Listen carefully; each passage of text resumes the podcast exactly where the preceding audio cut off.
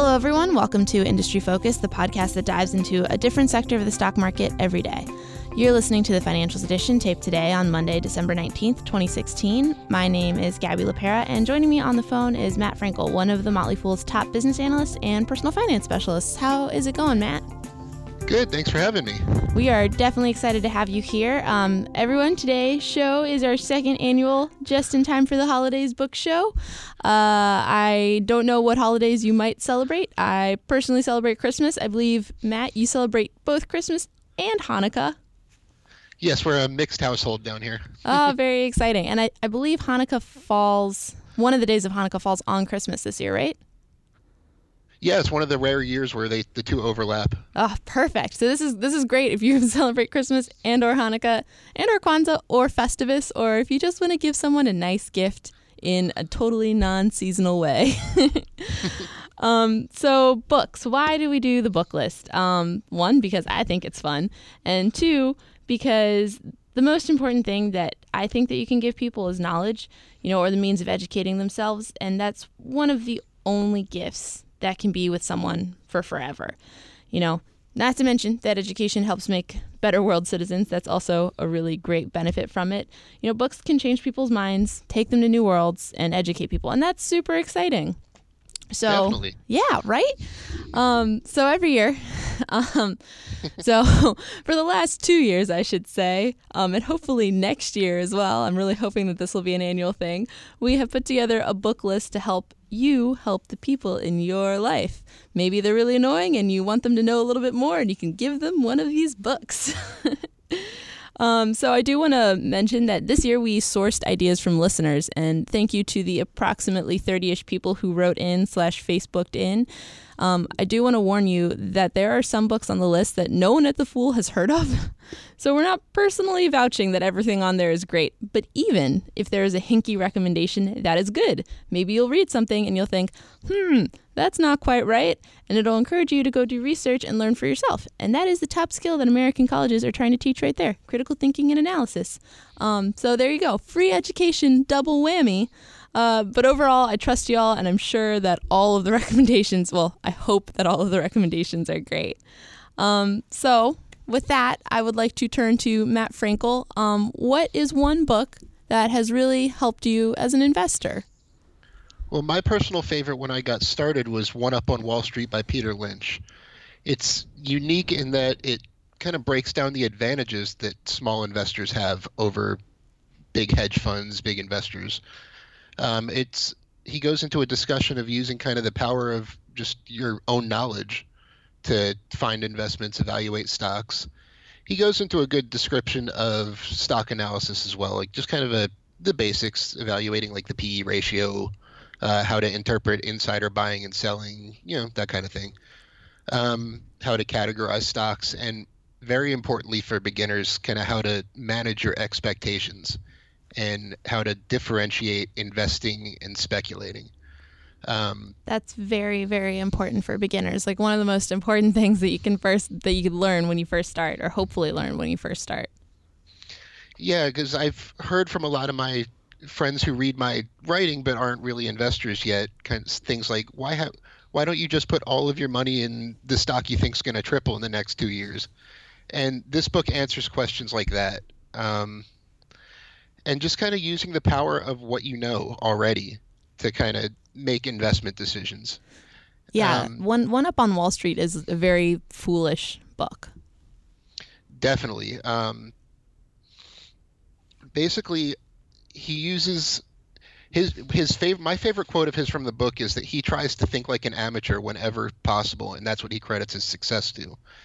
In that large investors are inherently at a disadvantage because they have to invest in, you know, big companies, large stocks, kind of the the normals. Um, he kind of delves into how to spot trends before the analysts do by you know when you're at the store, like what are people buying and that sort of thing. Yeah, no that that is that is exactly right. Um, and it's a great book. I think that that I'm not 100% sure. I should have listened to last year's show. I think that might have been the book that I recommended last year. oh. um, so I also approve of that book, listeners. Um, I um so my my pick and that book is on the book list this year as well. Um there are some classics that are going to show up every year, so don't be angry if there's a couple couple old titles from last year as well. I think that that just kind of happens with with when books are really great.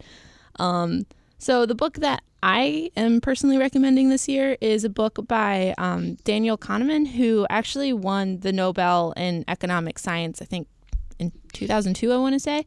Um, and he, and this book is actually also on the list. It was recommended by a listener um, named his Jason from Richmond. You'll see his name a lot on the list. And the book is called Thinking Fast and Slow. Um, and Daniel Kahneman is actually a psychologist, technically. He's not, well, I don't know, maybe he's an investor in his personal life. I, I'm not 100% sure. Um, but the whole point of the book is that um, humans have two different ways of thinking. Um, one is fast, we make assumptions and we just make a decision, and that is the more like emotional part of our brain. And then the other way of thinking is like more analytical and slow. But the problem is that sometimes we think we're thinking analytically and we're not. And he helps kind of unpack how we do that um, and how to make more reasoned decisions. Um, which I think is huge for investors. I think that one of the biggest problems in investing is how emotional it can be and we don't even realize it you know? Um, like the other day i was talking to a friend of mine and he was just like i just have a good feeling about that company. I'm like okay well why though? And he's like i don't know. I just i just they just sound good to me. And i was like i don't that's not that's not a good reason to buy a company um, and i mean that's a very obvious example of emotional thinking but um, there's all sorts of things, right? Like when you when the market goes down and you just sell a company because the company's gone down. Oh no, but like there's nothing fundamentally wrong with the company. You're just selling because everything's down. Um, and that's the worst time to sell, right? Because everything's down. You're not going to make as much money. Right. Uh, psychology is actually one of the biggest obstacles for new investors. And um, there was a study done where the average investor only returns about 3% per year, less than a third of the average return of the S&P.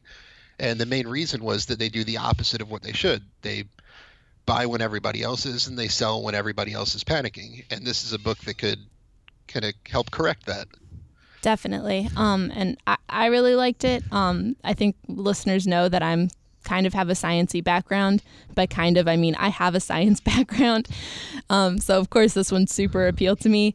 Uh, but I also think, it, like I said, it's very valuable for new investors. Um, just to give you a quick preview of some of the other books on on the list and Matt we can do free association. I'll tell you I'll say a book and you say the first like few words to sentence that comes to mind, okay?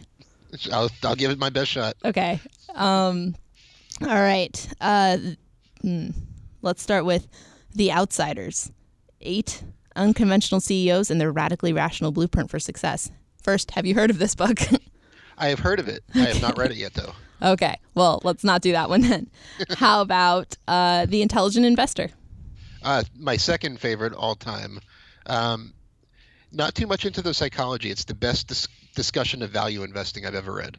Definitely. And that was actually the most recommended book this year by far, followed by One Up on Wall Street. You'll be happy to know. And for more advanced investors, uh, Graham's other book, Securities Analysis, is another good choice. Good to know. That is actually not on the list, so keep that in mind, listeners. It's for more um, advanced discussions.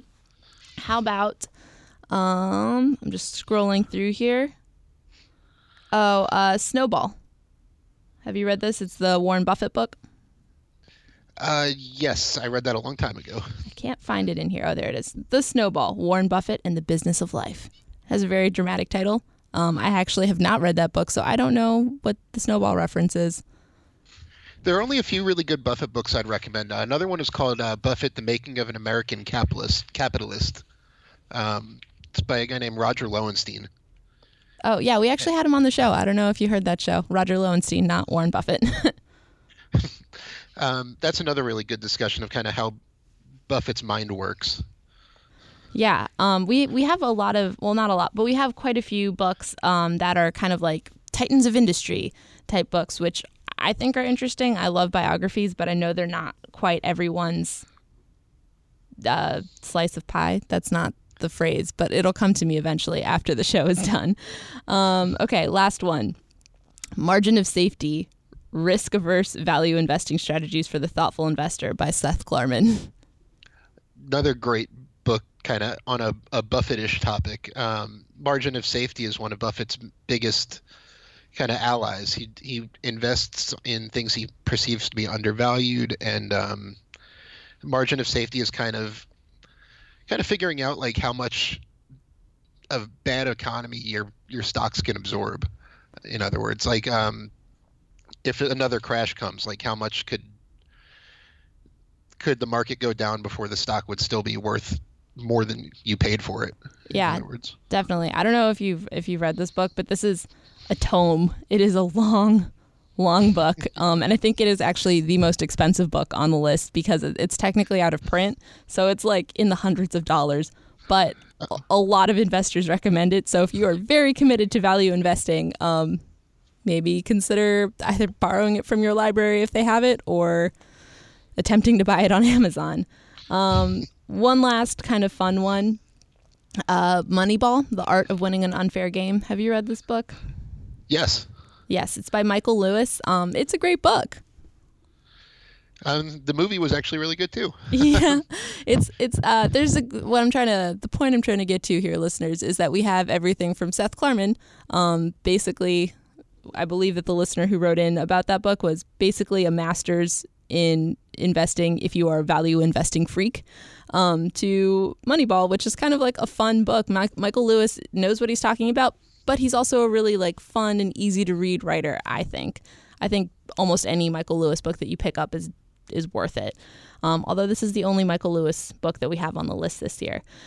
So, listeners, I want to wish you guys a happy holiday of your choice. Um, uh, Merry Christmas to my parents because I know they celebrate Christmas. Happy Hanukkah and Merry Christmas to Matt. And um, Happy Festivus to my friend Andrea Blakemore out in San Francisco. Um, thank you guys very much for joining us for the show. Um, just so you guys know, next week we are not doing any live shows. It's all going to be repeats from the from earlier this year they're still going to be great. we we tried to pick some of our most interesting shows. At least I did. I don't know. Maybe the other guys picked terrible shows. Um, and if they did, feel free to write in and tell them that they were terrible. You can do that at industryfocus at fool.com. If you want this book list, email us at industryfocus at fool.com. I will try to get it out to you as soon as possible. Um, just so everyone knows, um, as usual, people on the program may have interest in the stocks they talk about, and the Motley Fool may have recommendations for or against. So don't buy or sell stocks based solely on what you hear. Again, contact us at industryfocus at fool.com or by tweeting us at mfindustryfocus. If one of those books is terrible, let me know. I will probably not take it off the list because I think it's important for people to read things that they don't agree with. Um, but I will I will know and I will probably agree with you. Um, thank you to Austin Morgan who put together this show. Um, we're in a time crunch and he's looking at me like, oh my God, hurry up. They're trying to come in here and fix the studio. um, and thank you to everyone for listening. Um, just on a personal note, I've been doing this show for about a year now and it's been really satisfying. And one of the best parts is um, getting emails from you guys, and the book list always brings out a lot of emails. So Thanks, guys, for being, I hope, kind of loyal listeners and for listening to me for a whole year. At least no one's written in and been like, get out yet. So, and thanks to Matt for joining us again. yes, thank you for having me. Awesome. All right, everyone, have a great week.